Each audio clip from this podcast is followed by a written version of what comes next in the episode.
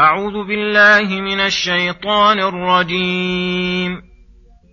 ومن أحسن قولا ممن دعا إلى الله وعمل صالحا وعمل صالحا وقال إنني من المسلمين.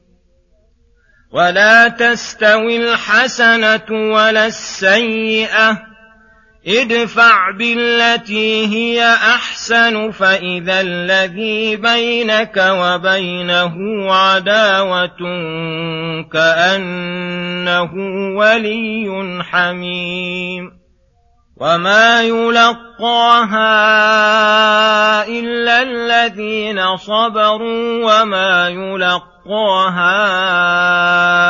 إلا ذو حظ عظيم وإما ينزغنك من الشيطان نزغ فاستعذ بالله إنه هو السميع العليم ومن آياته الليل والنهار والشمس والقمر لا تسجدوا للشمس ولا للقمر واسجدوا لله الذي خلقهن إن كنتم إياه تعبدون فإن استكبروا فالذين عند ربك يسبحون له بالليل والنهار وهم لا يسأمون ومن آياته أنك ترى الأرض خاشعة فإذا أنزلنا عليها الماء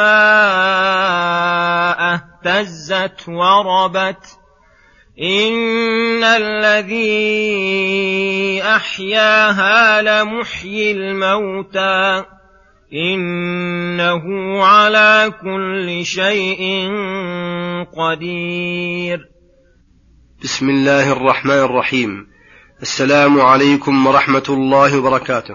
يقول الله سبحانه من أحسن قولا ممن دعا إلى الله وعمل صالحا وقال إنني من المسلمين هذا استفهام بمعنى النفي المتقرر أي لا أحد أحسن قولا أي كلاما وطريقة وحالة ممن دعا إلى الله بتعليم الجاهلين ووعظ الغافلين والمعرضين ومجادلة المبطلين بالأمر بعبادة الله بجميع أنواعها والحث عليها وتحسينها مهما أمكن والزجر عما نهى الله عنه وتقبيحه بكل طريق يوجب تركه. خصوصا من هذه الدعوة إلى أصل الدين الإسلام وتحسينه ومجادلة أعدائه بالتي هي أحسن. والنهي عما يضاده من الكفر والشرك والأمر بالمعروف والنهي عن المنكر. ومن الدعوة إلى الله تحبيبه إلى عباده بذكر تفاصيل نعمه وسعة جوده وكمال رحمته وذكر أوصاف كماله ونعوت جلاله. ومن الدعوة إلى الله الترغيب في اقتباس العلم والهدى من كتاب الله وسنة رسوله والحث على ذلك بكل طريق موصل إليه. ومن ذلك الحث على مكارم الأخلاق والإحسان إلى عموم الخلق ومقابلة المسيء بالإحسان والأمر بصلة الأرحام وبر الوالدين. ومن ذلك الوعظ لعموم الناس في أوقات المواسم والعوارض والمصائب بما يناسب ذلك الحال إلى غير ذلك مما لا تنحصر أفراده بما تشمله الدعوة إلى الخير كله والترهيب من جميع الشر. ثم قال تعالى وعمل صالحا أي مع دعوته الخلق إلى الله. بادر هو بنفسه إلى امتثال أمر الله بالعمل الصالح الذي يرضي ربه.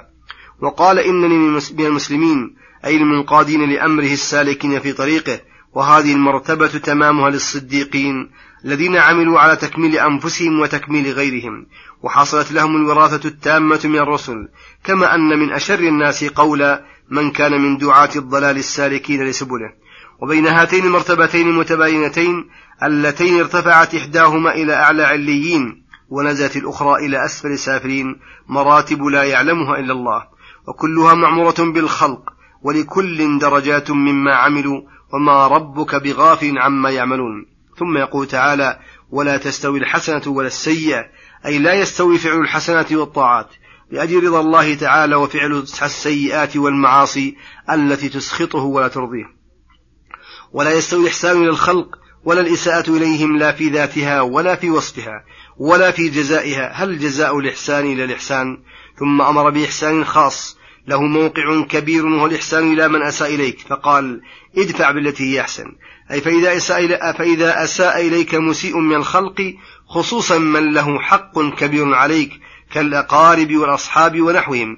إساءة بالقول أو بالفعل فقابله بالإحسان إليه. فإن قطعك فصله وإن ظلمك فاعف عنه وإن تكلم فيك غائبا أو حاضرا فلا تقابله بل فلا تقابله بل اعف عنه وعامله بالقول اللين.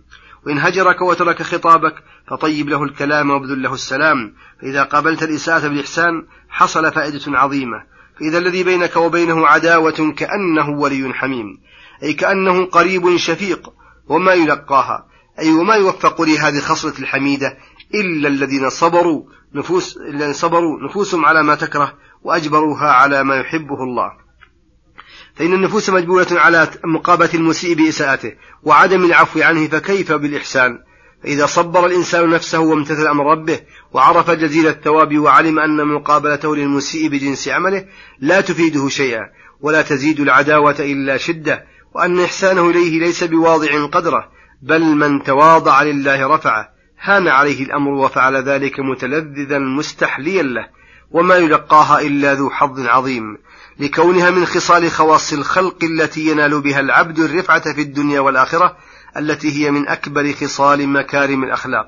ولما ذكر تعالى ما يقابل به العدو من الإنس وهو مقابلة إساءة بالإحسان ذكر ما يدفع به العدو الجني وهو الاستعاذة بالله والاحتماء من شره فقال وإما ينزغنك من الشيطان نزغ أي أي وقت من أوقات أحسست بشيء من نزغات الشيطان أي من وساوسه وتزيين للشر وتكسيره عن خير وإصابة ببعض الذنوب وإطاعة له ببعض ما يأمر به. فاستعذ بالله. أي اسأله مفتقرا إليه أن يعيذك ويعصمك منه.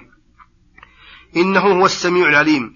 فإنه يسمع قولك, قولك وتضرعك ويعلم حالك واضطرارك إلى عصمته وحمايته.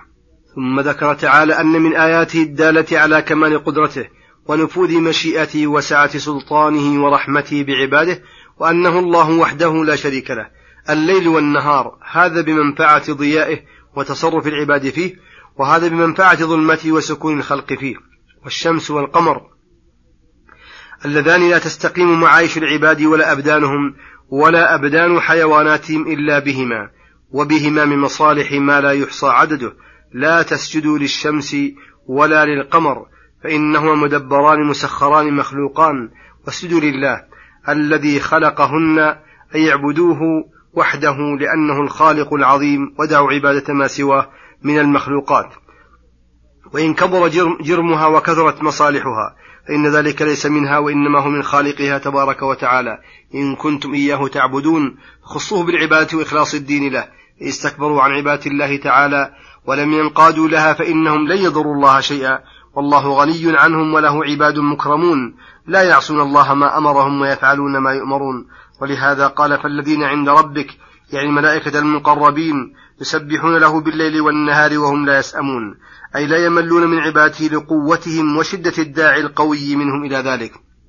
ومن آياته الدالة على كمال قدرته وانفراده بالملك والتدبير والوحدانية أنك ترى الأرض خاشعة لا نبات فيها فإذا أنزلنا عليها الماء أي المطر اهتزت أي تحركت بالنبات وربت ثم أنبتت من كل زوج بهيج فحي بها العباد والبلاد. إن الذي أحياها بعد موتها وهمودها لمحيي الموتى من قبورهم إلى يوم بعثهم فنشورهم. إنه على كل شيء قدير.